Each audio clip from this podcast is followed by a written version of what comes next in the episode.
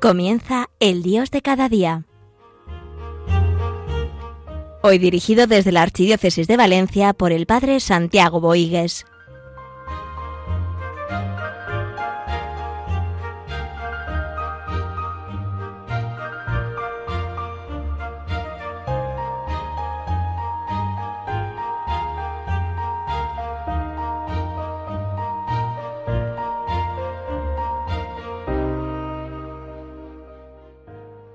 Iniciamos este programa del Dios de cada día.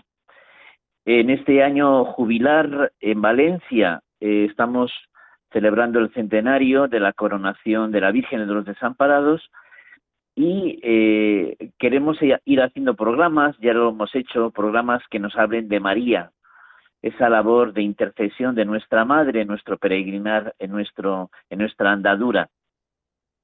Bien, hoy vamos en la primera parte de este programa a hablar de ese camino de fe de María, ya lo hemos tocado algunas veces, pero siempre podemos decir cosas. Y después nos fijaremos en lo que San Juan de Ávila habla en su, en su pensamiento sobre María. San Juan de Ávila habla, pone muchas imágenes que aplica a María y que seguro que también nos pueden reconfortar y nos pueden ayudar. Bien, San Juan de Ávila, cuando se pregunta en ese libro de la doctrina cristiana quién es la Virgen, responde, una señora llena de virtudes, que es Madre de Dios y está en el cielo. Una señora llena de virtudes.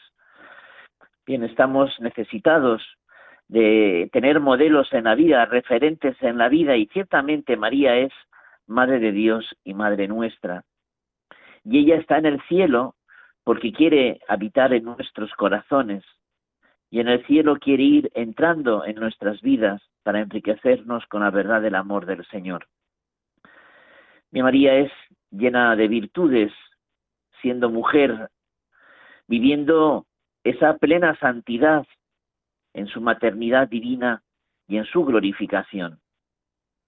Bien, si tuviéramos rápidamente que fijarnos en diferentes momentos de la vida de María, Muchos son, me van a permitir que rápidamente los momentos eh, de la vida de Jesús y de la vida de María que valdría pena comentar y luego nos centraremos en algunos, en su genealogía, en la, en la genealogía de Jesús también es la genealogía de María, en los desposorios con José, en la anunciación del ángel, en la visitación a su prima Isabel, el nacimiento, infancia, la adoración de los magos, la huida a Egipto, la presentación de Jesús en el templo, las bodas de, de Caná, la predicación de Jesús que María siempre siguió prontamente, dócilmente y que siempre acogió en su corazón.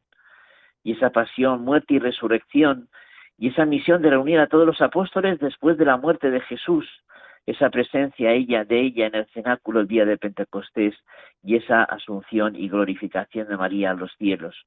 Muchos son los misterios de la vida de María que ciertamente también, eh, no solamente los valencianos, sino todos los que queramos, podemos irnos fijando y aprendiendo de María. María es guía y luz en nuestra vida, guía que nos lleva a Jesucristo, pues no podemos entender eh, a, eh, a María separada de Jesús. Bien, y María en esa vida oculta, en esa vida de Nazaret, también María nos enseña a prepararnos a las acciones salvadoras del Señor. ¿eh? María eh, sabe vivir en lo habitual lo, extraordinario del Señor ¿eh? y sabe vivir en ese cada día poniendo mucho amor, viviendo en la presencia del Señor. Ojalá, ojalá también nosotros sepamos en nuestra vida que nos toca vivir, poner tanto amor y tanta docilidad en los planes del Señor como María lo hizo. María vive plenamente esa fe, esa esperanza y esa caridad y también nosotros estamos llamados a vivir con las virtudes teologales, fe, esperanza y caridad, para vivir las virtudes cardinales, ¿eh? esa prudencia, esa justicia, esa fortaleza y esa templanza. ¿Eh? por tus caminos, Señor, llévanos a donde vamos, como dice la liturgia de la Navidad. ¿eh? aceptemos nuestros caminos y que el Señor nos lleve a ese camino de plenitud, a ese camino de más amor. María sabe vivir eh, en lo de cada día con un amor renovado, con un amor intenso, con un amor pleno. Y María también en Belén, ¿eh? cuando tienen que llegar sin ayudas, sin privilegios, pues para ellos no había sitio en la posada. Ahí están como abandonados, pero son los más queridos de Dios. ¿Cuántas situaciones nos sentimos como abandonados? Pero el Señor no deja de estar pendientes de nosotros, aunque nosotros no caigamos en la cuenta. Y cuántas veces también en situaciones de dificultad y de marginación son los más queridos del Señor. Ciertamente las cosas caen, solo Jesucristo permanece, y como en María Jesucristo es el único tesoro de su corazón. Ojalá también nosotros tengamos a Jesucristo como el único tesoro, porque desde ahí todo tiene sentido, y sin Jesucristo las cosas pierden ciertamente fuerza. En esa presencia, presentación de Jesús en el templo, ¿no? Ese niño que en, él se cumple todas las profecías, y a ti una espada te traspasará el alma muchas veces creemos que el seguimiento a Jesucristo tiene que ser todo fácil, cómodo, todo que nos venga bien. Y ciertamente, ¿cuántas veces es lo contrario? Situaciones difíciles, situaciones que se nos tuercen, pero merece ser vivida una vida vencida con el amor del Señor ante esas adversidades. Bien, signo de contradicción. Eh, no podemos buscar complacer a todos, pues siempre habrá alguien que no esté del todo eh, complacido. Tenemos que hacer lo que tenemos que hacer para el bien de todos, vivir en la presencia del Señor. Como decían los apóstoles, tenemos que obedecir a Dios antes que a los hombres. Ese vivir en la presencia del Señor, agradándole en la voluntad del Señor. Y en esa huida a Egipto también tempranamente tienen que dejarlo todo, porque el niño peligra, quieren ir contra él y tienen que emigrar y tienen que ir a tierras lejanas, lo que significó aquello también. Y, qué importante es que también sepamos reconocer en nuestros hermanos que vienen de otros países, de otros lugares, a Cristo que llama a nuestra puerta. Eh, pues toda persona está llamada a ser hermana nuestra. Y qué importante estamos, estamos llamados todos a ser hospitalarios, acogedores, especialmente con aquellos que peligra su vida sepamos vivir para los demás, especialmente para los más vulnerables, los que están descartados de la sociedad, como dice el Papa eh, Francisco.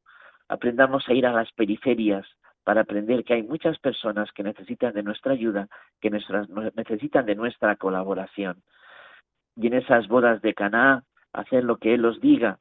Ese es el gran mandamiento de María. María nos dice que obedezcamos a Jesús, que vayamos a Jesús y María nos lleva a Jesús. ¿eh? no ha llegado mi hora. ¿Cuál es la hora de Jesucristo? La hora de que cuando da toda su vida en la salvación, la redención por nosotros, el, el árbol de la cruz. María también estará a los pies de la cruz acompañando a su Hijo, ya que es Madre de Dios y Madre de la Iglesia. Bien, qué importante es que aprendamos en, el, en, en todo momento a tener esa referencia al Señor a través de María, esa Madre esa mujer que mira al hijo y esa madre que mira a sus hijos, esas miradas eh, que, que tanto bien nos hace llevarlo a la oración. María nos mira porque permanece en la mirada de Jesús y nos lleva a Jesús con su mirada, con su corazón inmaculado. Bien, vamos a escuchar una canción que nos ayude a meditar tanta riqueza que encontramos en María, tantos tesoros que encontramos en María, porque María es Madre de Dios y ciertamente Madre nuestra.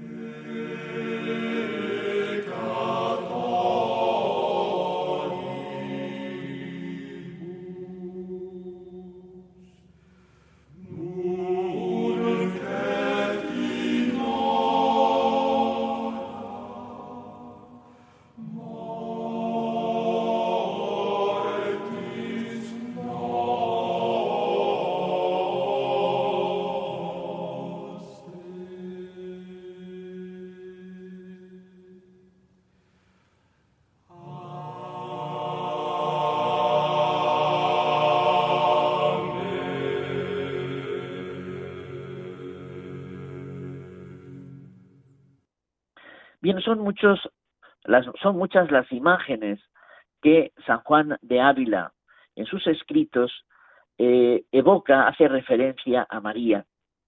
Vamos a comentar algunos con algunos textos del maestro Ávila, doctor de la Iglesia. Y María es presentada por el maestro Ávila como arca del testamento. Y dice, no hay en el corazón de la Virgen cosa que no se fuese cubierta con oro y oro fino, pues lo había así en el arca del testamento, que era figura de ella, porque era amor solo sobrenatural, o el amor natural tan rodeado y cercado de la gracia del Señor, que en lo uno y en lo otro era movida por el Espíritu Santo. Bien, como el arca de la alianza, eh, que estaba recubierta de oro, María es esa arca de alianza que lleva a Jesucristo, eh, y en lo natural enriquecido con un amor sobrenatural. Eh, esa humanidad divinizada. no hay arca mejor que el arca de María que nos, que nos trae a Jesucristo y nos da a Jesucristo. Y el maestro Ávila también habla que María es arca de Noé, ¿eh? como esa arca de Noé donde cabían todos los animales de toda la, de toda la humanidad, eh, así lo presenta el Génesis, como el arca de Noé que fue figura esta excelentísima arca de Dios, era abajo ancha y arriba angosta de un codo. ¿Qué quiere decir esto? Sino que lo profundo de esta Virgen fue ancho, fue capacísimo, que fue humildad, en la cual supo ser madre de Dios y amarse ella esclava, y desde fundamento sube hasta acabarse en uno con el de arriba que es Dios. Bien, María es acogedora, en ella cabe todo, y todo gracias a su humildad. María nos enseña a vivir la humildad ante Dios y ante los hombres.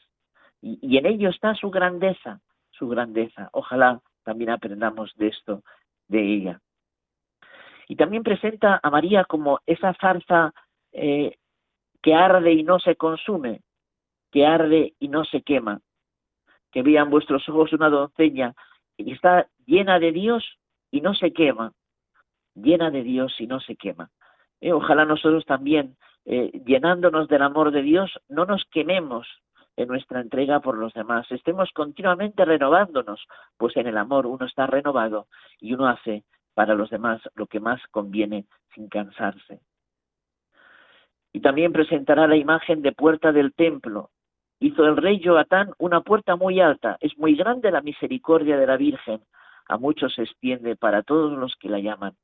Y como el rey Joatán hizo una gran puerta en el templo, María es la puerta que nos lleva a Jesucristo. María es la puerta que nos lleva al puro amor de Dios en Jesús y todos los que llaman a la puerta, pues ella es la puerta del templo, ella se abre para llevarnos al Señor. Y María es torre de David, ¿eh?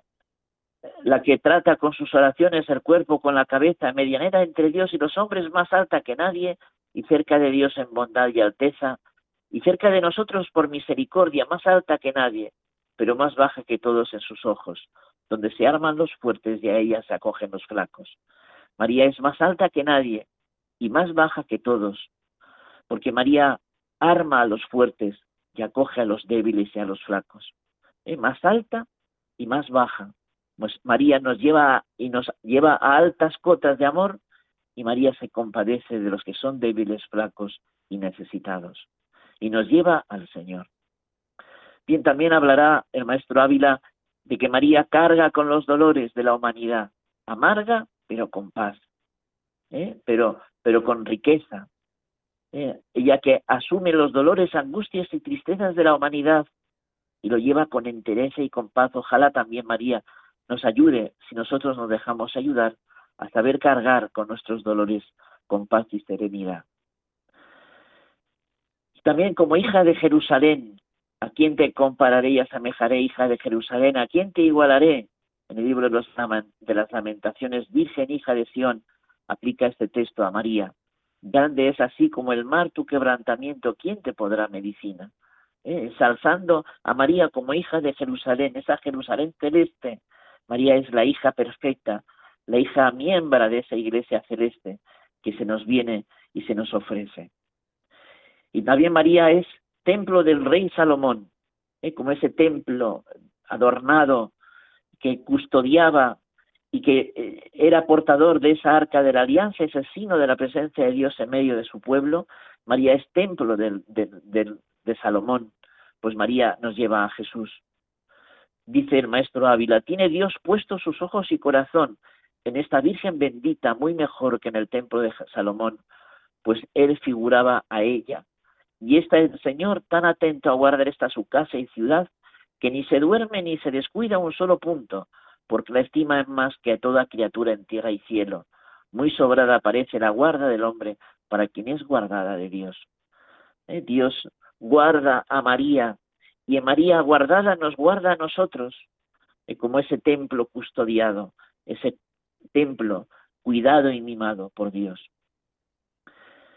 Bien, y también habla de Samaría, ¿eh? con mucha más razón se puede llamar Samaría, que quiere decir guarda de Dios, pues está mejor guardada por la providencia divina, que ni le haga mal el sol del día, ni la noche, ni la noche, la luna de noche. Que la providencia de Samaría, que se llama guarda de Dios, por tener a una parte la tierra de Judá y la otra la de Galilea, por las cuales partes acostumbraban a venir los enemigos. ¿eh? Como eh, Samaría estaba cuidada, está cuidada por Judía abajo y Galilea arriba, pues así eh, María está guardada por el Señor, por la providencia de Dios, la mejor guardada, porque es guarda de Dios. También el Señor nos quiere guardar en María para que todas las acechanzas y todos los enemigos que vengan sean vencidos con el poder y la misericordia del Señor. Bien, y María es esa Jerusalén. Alegraos con Jerusalén, dice el maestro Ávila, que es la Sagrada María, y gozaos todos los que la amáis, porque hoy la ha investido el Señor con excelentísima gloria, viniendo sobre ella como arroyo de paz y poderosísimo río, con grandes ondas de dulcísima miel. Su vida es María al cielo, gócense, gócense los ángeles y bendigan al Señor. Y con gran razón nos dice la Iglesia, María Virgen es subida al cielo, gozaos porque para siempre reina con Cristo.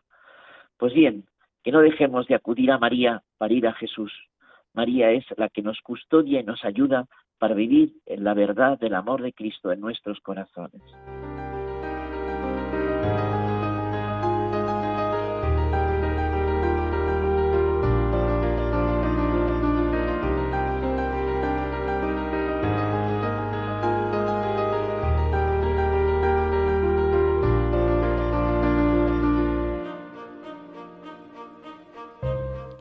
Concluye El Dios de cada día, hoy dirigido por el Padre Santiago Boigues desde la Archidiócesis de Valencia.